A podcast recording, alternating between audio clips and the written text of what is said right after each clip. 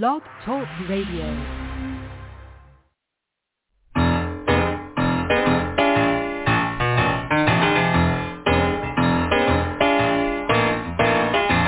You're listening to The Catch with John Fisher on Blog Talk Radio, connecting life to faith. World is trying to get it together, trying to help their fellow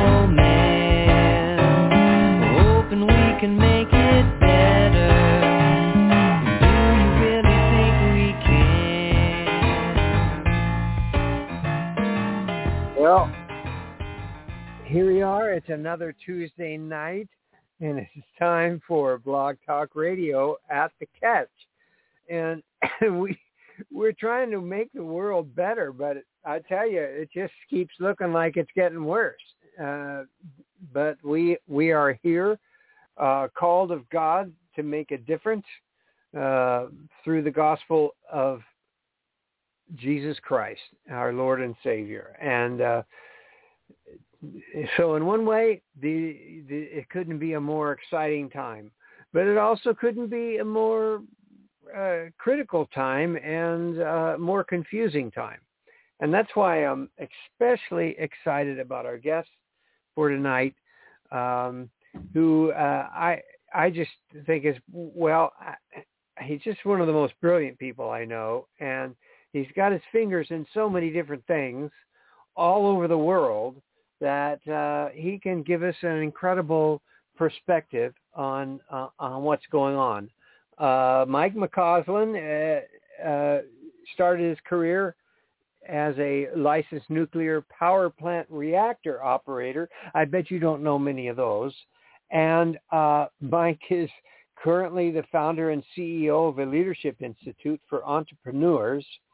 Um, and that's gotten into many more things than just that, I'm sure, uh, if we had time to hear about that. And on the nonprofit side, Mike uh, spent a good deal of time um, working in uh, all over the world in developing, um, uh, launching global networks, and then tying them with disaster preparedness and response all over the world.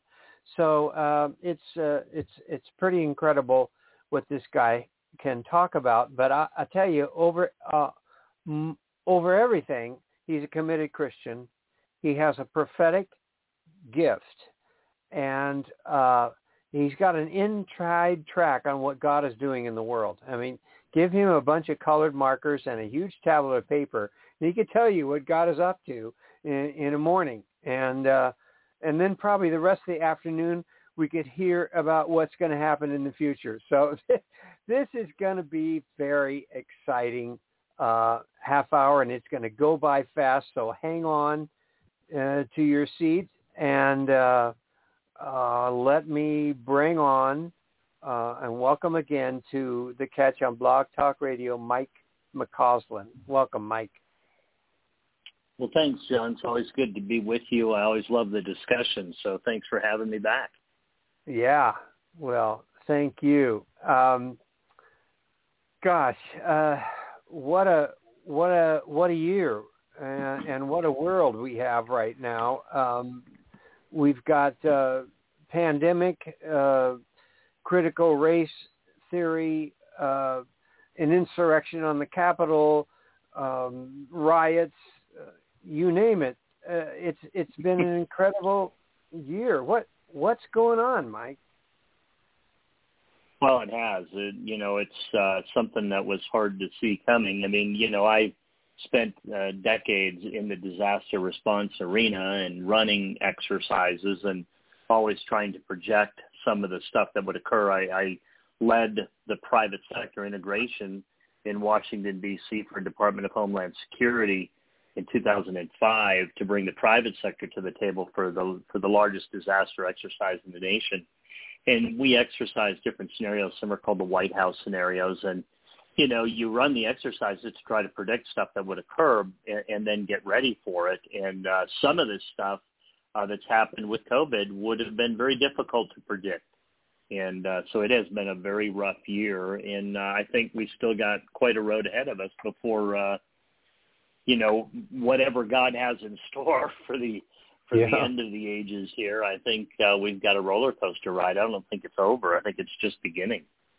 Yeah. Um, you spent uh, a good part of this year um, in the Middle East. You, you told me earlier. Uh, you know, we're over here. We're kind of feeling like uh, everybody's feeling somewhat euphoric. I got the masks off, and it's like it's over. But uh, I doubt that that's the way it looks in the rest of the world.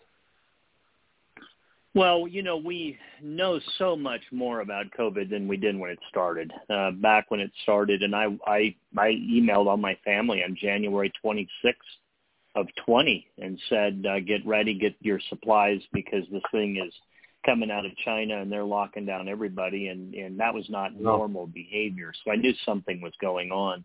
And um, in the world today, there's still a lot of uh, uh, differences in the way countries handle it. I spent a month in Dubai in November, and it was opening up pretty well. And spent a month in Yemen in in around February, and uh, in in Yemen wasn't too bad either. But you know, different countries have gone up and down quite a bit. I'm working with a large company out of Ireland, and uh, they for months on end, three, four, five months, could only go like five miles from their house.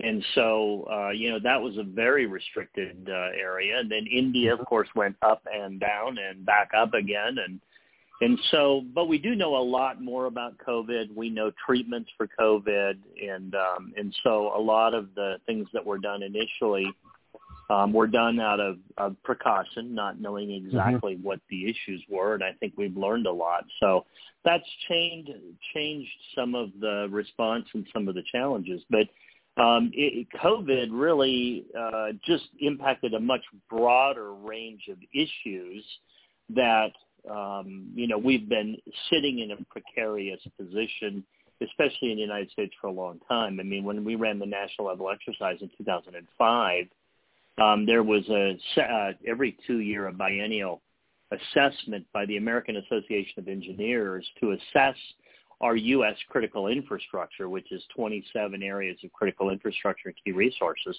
And we were rated in 2005 as a D minus, Hmm. and it's and it's not been fixed since then. So uh, you know we get into a situation like COVID, and now of course we're all becoming familiar with the cyber attacks that are occurring, shutting down the Colonial Pipeline and and uh, other uh, power utilities and things. So you know we're in a in a challenging position because um, we have what's called a just-in-time logistics system in the United States. So one of our biggest concerns and challenges, I believe, and we've seen it uh, because of COVID, or COVID brought it to brought it to the forefront, is the just-in-time logistics supply chain. Uh, if it is disrupted, we can lose uh, movement of goods very, very quickly. And so, as we know, we're seeing many, Yeah. many supply issues. Go ahead. No, keep going. Yes. So we're seeing many supply chain issues. Um, you know, we're seeing wood, uh, a two by four here now in Colorado Springs is sixteen dollars. Uh, sheet of plywood is sixty six. We all know the wood stuff. When cars are going up, chips are going up. My son bought a computer about uh, eight ten months ago. It's worth three times what he paid for it today. Um, Hmm. I had a friend buy a vehicle, drive it off the lot, and you know you always buy a new vehicle, drive it off the lot, and you lose money on it the day you drive it off. And uh, Mhm. he sold it for ten thousand dollars more than he bought it the day he drove it off the lot. So you know we're seeing a lot of impact of the supply chain, and um, and that leads to a whole lot of actions we should be thinking about to just take care of our families and be prepared. wow. Um, just uh, just listening listening to you starts to make my head swim a little bit. Um, what uh, what do you think are the biggest concerns that just as regular citizens of the world and um, members of the kingdom of God uh, that that we need to be concerned about Yeah. today? Well, you know, when I think about about historical precedents of preparedness, uh, I think everybody knows the story of Joseph uh, in Egypt, and they had seven years of good, and he stored up, and then they had seven mm. years of bad, and uh, he saved the people and the nation from starvation, including his family. And so mm. I think there's some precedents in, in more than one way in the Bible about preparedness. And when you ask about the key issues, um, I think this just-in-time logistics system is one of the biggest concerns because that leads to shortages. And so um, we have all kinds of issues with supply chain uh, shortages, and I can get into a little, uh, a few things on the thought on preparation. Um, but then the other thing I think that's a big issue, and probably the foremost one, because you know when I look at disasters all over the planet, because you know with the disaster response network that we did, you're always looking at what are the possible and the probable disasters you could face. You know they say, for example, Southeast Asia is the supermarket of disasters. You know, they have typhoons and earthquakes and, and volcanoes and uh, all kinds of stuff happening down there. So being prepared down there is a big, big issue. And different places have different needs. I mean, most people don't know that I think something like 90% of the U.S. Uh, population are in areas of high risk for certain kinds of disasters for their area. For example, in Colorado, it's fires. We were actually mandatory yeah. evacuated out of our house a couple years ago because of the fires, and we had a few hours to leave. We may not come back to a house. So what do you take with you? You know, thinking through these things is important. But I think the hmm. biggest issue that we're facing right now that's going to affect everyone everywhere is the issue of our U.S. currency. And so, hmm. as you know, uh, we've been printing trillions and trillions of dollars. Yeah. Um, if we look at our track record, the U.S. debt has doubled every eight years for the last 40 years. That means it's doubled five times, and in the same period of time, our tax revenue, I think, has gone up 6x. Hmm. So if you understand anything about doubling, you are on an exponential growth curve.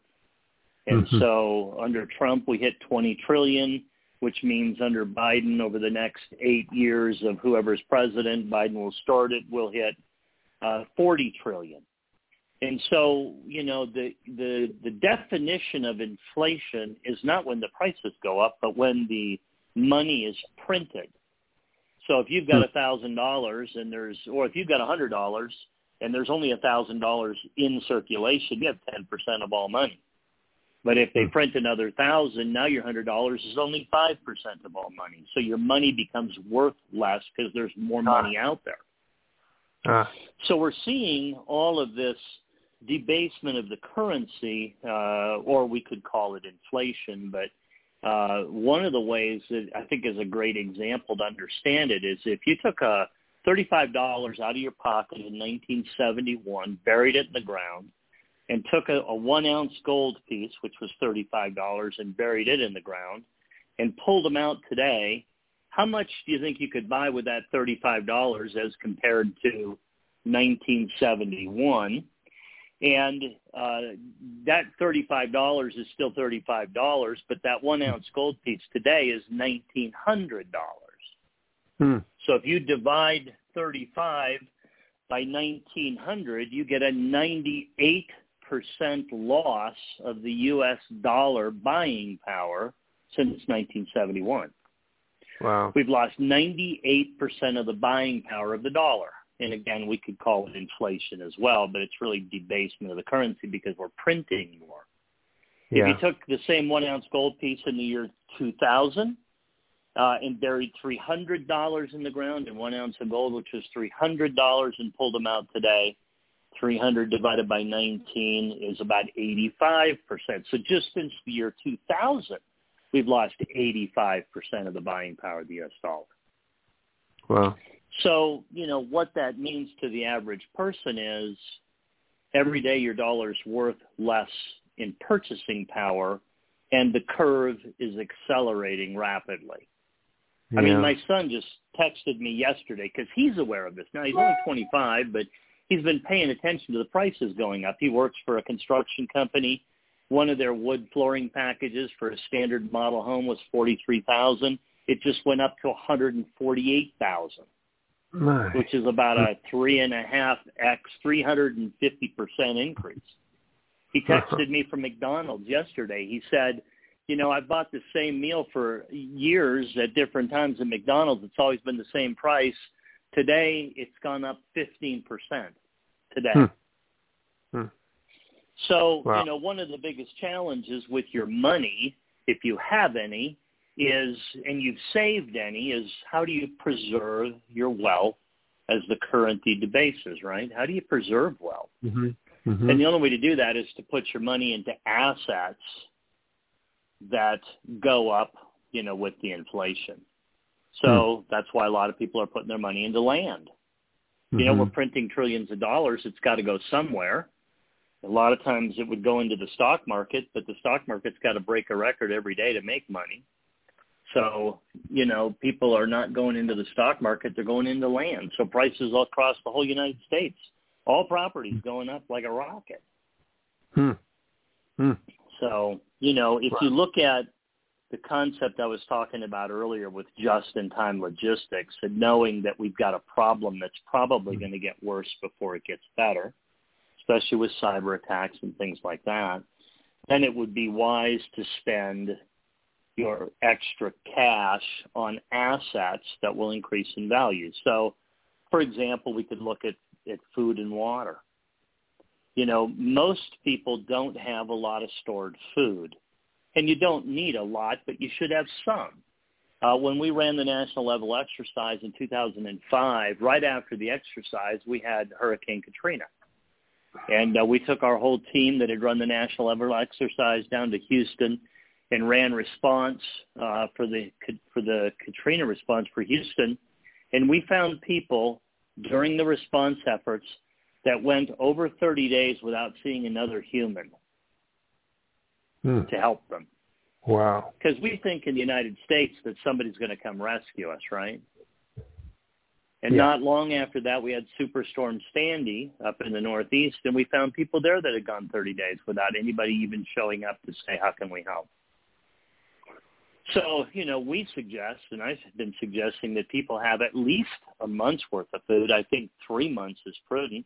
And the way you do that is you just buy food you already eat. Don't buy the long-term storage stuff. Just go buy what you eat and rotate your shelves. You know, buy the new stuff and put it in the back and rotate the stuff to the front. If your shelves aren't real big, store it in the basement or store it in the hmm. bedroom.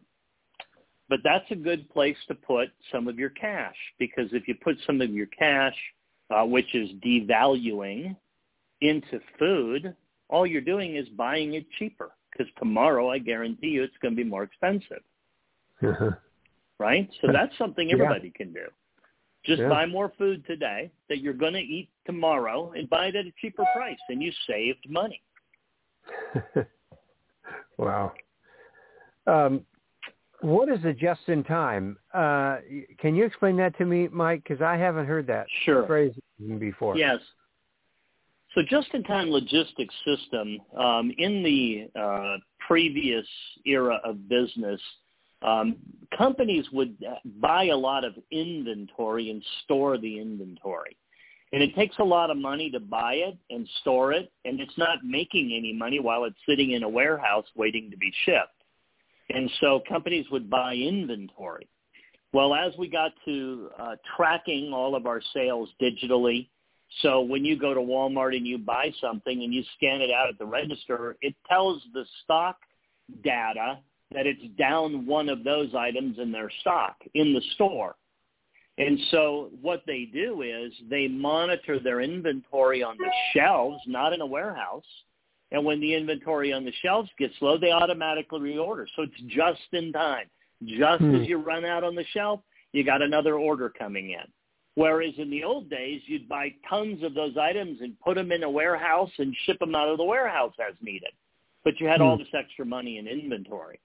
So the just-in-time inventory system allowed companies to not spend money on buying inventory ahead of time, but die, buy it right before you need it As and that was need called just in time. Now that you know the, that backfired with COVID because um, when the supply lines broke down, you know, we had a period in LA where there was three or four hundred ships backed up in the harbor because they couldn't get them in. They couldn't get truck drivers to drive the shipments because you know everybody was on unemployment. They they laid people off because shipping dropped and they paid them unemployment, so they didn't want to go back to work. They got as much for sitting at home as they did working, so they didn't have any drivers. So ships backed up in the harbor, and so we had a big supply line problem. And just in time didn't work anymore. Hmm. Now, when you run out, you're out. You don't know when you're getting it back. You could you could go to the stores and ask people when when is this stock coming in. They'll say, I have no idea. We don't hmm. know. Hmm hmm. because the just-in-time inventory system's broken. And we learned back in the national level exercise that even the stores, the warehouses that provide the food for the stores, even the warehouses only have 72 hours worth of food. Uh, and you know, if you're in Florida and there's a hurricane coming, they sell out of food immediately in an hour and uh, and the warehouse that supplies that store has only got three days worth of food. So one of the things we used to say is you're only 72 hours away from the end of life as you know it. Huh. So it does behoove you. It is it is uh, wise to have some preparation. You don't have to go overboard, but it's nice to have something so you don't have to think about it and worry about it if you have a one month you know shutdown or backlog. Yeah. Wow. Well, that is sure helpful. Um, gosh, what about, um, you know, it, it, we're having we're hearing a lot about conspiracy theories these days, and I know you've always been interested in that. Um, is there any way we can tell what's a theory and what's fact? Yeah, that's a great question, John. Um, you know, I don't know. The, the the term conspiracy theory was invented by the CIA to stop people or intimidate them from asking questions to try to understand and logically think through issues. And one of the biggest challenges we have today is to try to un- understand what's true. And yeah. I've had this discussion with a lot of people because I search, I you know, I search a lot of different websites on a daily basis or track a lot of things. And one of the things I'll tell people to try to discern what's true or what's valid or what's a good source, because there's all these arguments about alternative news being bad sources of information where I think that they're probably the best sources, but you have to validate the quality of the news source. And here's some of the ways that I do it. One is, has this source of news been reliable and predictable and accurate in the past? Do they have hmm. a track record of, of breaking news? And um, and there are some that are very good at breaking news ahead of others, and and they're pretty accurate and pretty reliable. So, what's their proven track record? Uh-huh. Uh, another question is, do you have different sources saying similar things? So, for example, not just echoing another person, like this uh, news source just is echoing what somebody else said, but they have a different way of getting to data and information, so it's a different source. And do you have different sources confirming that the same thing is true? And so uh, I, I think that's another really important thing to, to you know to try to validate the stories. Okay. But um, the biggest one is a proven track record, and so okay. there are um, a lot of um, a lot of uh, misinformation in data, and I think uh, some of that's on purpose um, by different sources, and that's one of the biggest things we faced with COVID in the early days was to try to figure out what was true or not. And mm-hmm. so when you get valid sources telling you something that have had proven credibility in the past, and then you get multiple sources coming out from all different uh, information streams saying similar things, now you've got something that starts to have some good credibility to it. So, mm-hmm. um, you know, and I've seen that with COVID on a lot of different things. And of course, we could get off into huge discussions with COVID and all that. But um, but that's part of what I do is look for those those patterns of proven credibility and then multiple sources uh, heading in the yeah. same direction to say that there's probably strong validity that that's true. You know, we are as a country Mike, we're so divided, and uh, it it uh, you look at what happens is that people don't listen to multiple sources. They listen to the ones that tell them what they want to hear, um, yep. based on what they already believe. Um, yep. Yeah. What can we do about that? Uh, do you do you think we need to listen to the other side too, or you know? Well, I think uh, that we need to be able to have logical debate, and that's the greatest challenge right now because people that um, uh, are not interested in learning, it's difficult to have logical debate and logical discussion with them. If somebody's truly open to learn, um, you can mm-hmm. have great discussions, and you can, you know, uh, go through a lot of learning process because you know I'm always very open to learn but it's very difficult to talk to somebody that uh, is not interested in learning and they're only interested in, in saying what they believe. You know, I think I'm reminded of the proverb, mm. don't cast your pearl before swine because they'll turn and trample you. You know, they mm. really don't care about the truth, um, whatever that truth might be. They care about their opinion and being heard. And, uh, and that makes for a very difficult um, relationship or building some kind of platform that we can come together on. I mean, there's so much, as you said, so much division today, and uh, a lot of the stuff that's out there is really uh, built to create that division, um, not open, logical debate where we can have discussions about things and learn from one another. Hmm. What do you think? Uh, we're almost out of time, Mike. So let's look. Let's look at look ahead. Let's look at the future. What What do you think? Um, it, it are thing are we really in the last days, and are things going to continue to get worse, or do you think we could actually uh, get to a place where we kind of things might uh, you know reach an even plane for a little while and uh, you understand what well, I'm saying? It's a hard, yeah, it's a hard question because who man yeah. who knows the the time or the hour? Although yeah. Jesus did say that um, that we could be wise and discern the times. We may not know the hour or the day, but we should see the yeah. trend. Children of Issachar search the scriptures daily that they may know the signs of the times. And so if I look at the signs of the times and I look at the challenges that we face, I think the Bible is clear. There will be a generation that goes through escalating uh, challenges. Mm-hmm. And we seem to be going through that. I don't personally see an end in sight out of some of the challenges that we face, like the currency debasement. There's only one logical end to that. Mathematically, there isn't any other option. You can't exponentially grow debt and not grow the revenue stream like taxes that pay it off and uh, and live you know in debt and print more money to get out of debt. That doesn't work. And hmm. so um, I don't see an end to this that that ends well. I don't see a soft landing.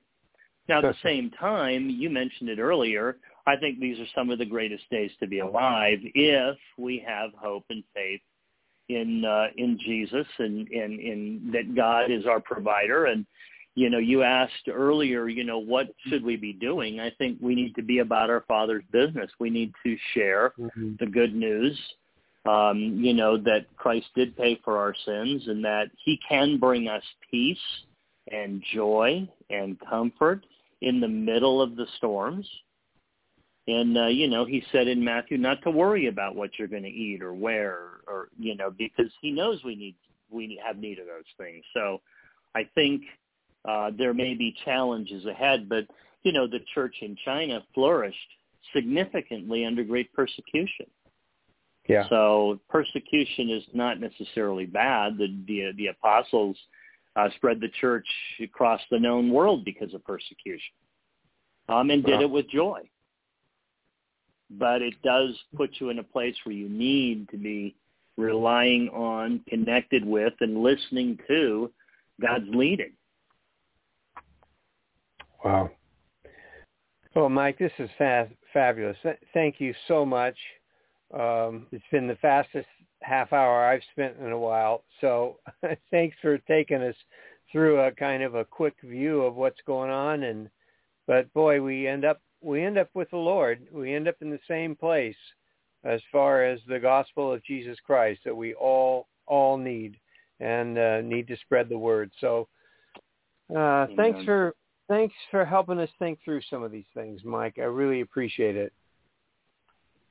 Yeah, my pleasure, John. It's good to be on. Always good to talk with you. And you know, I'm always open to, to doing more. Half an hour goes by awful quick. Some of these discussions you could go off for days, and we do. We have yep. a lot of fun.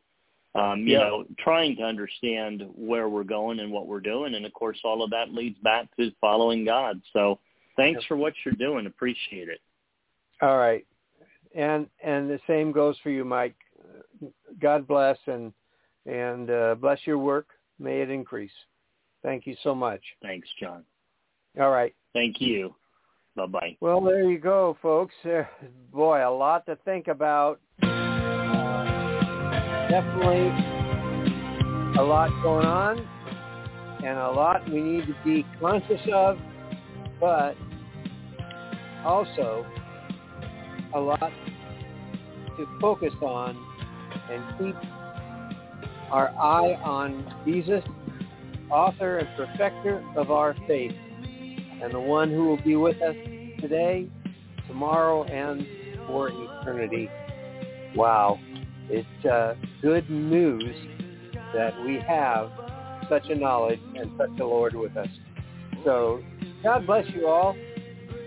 Go back and listen to it again. There's a lot here to learn from and uh, a lot of practical upstairs. stuff I hear her upstairs. Take on take on what we need to do. So God bless you. Come back next week for another issue of Blog Talk Radio, The Catch. God bless you. Bye-bye.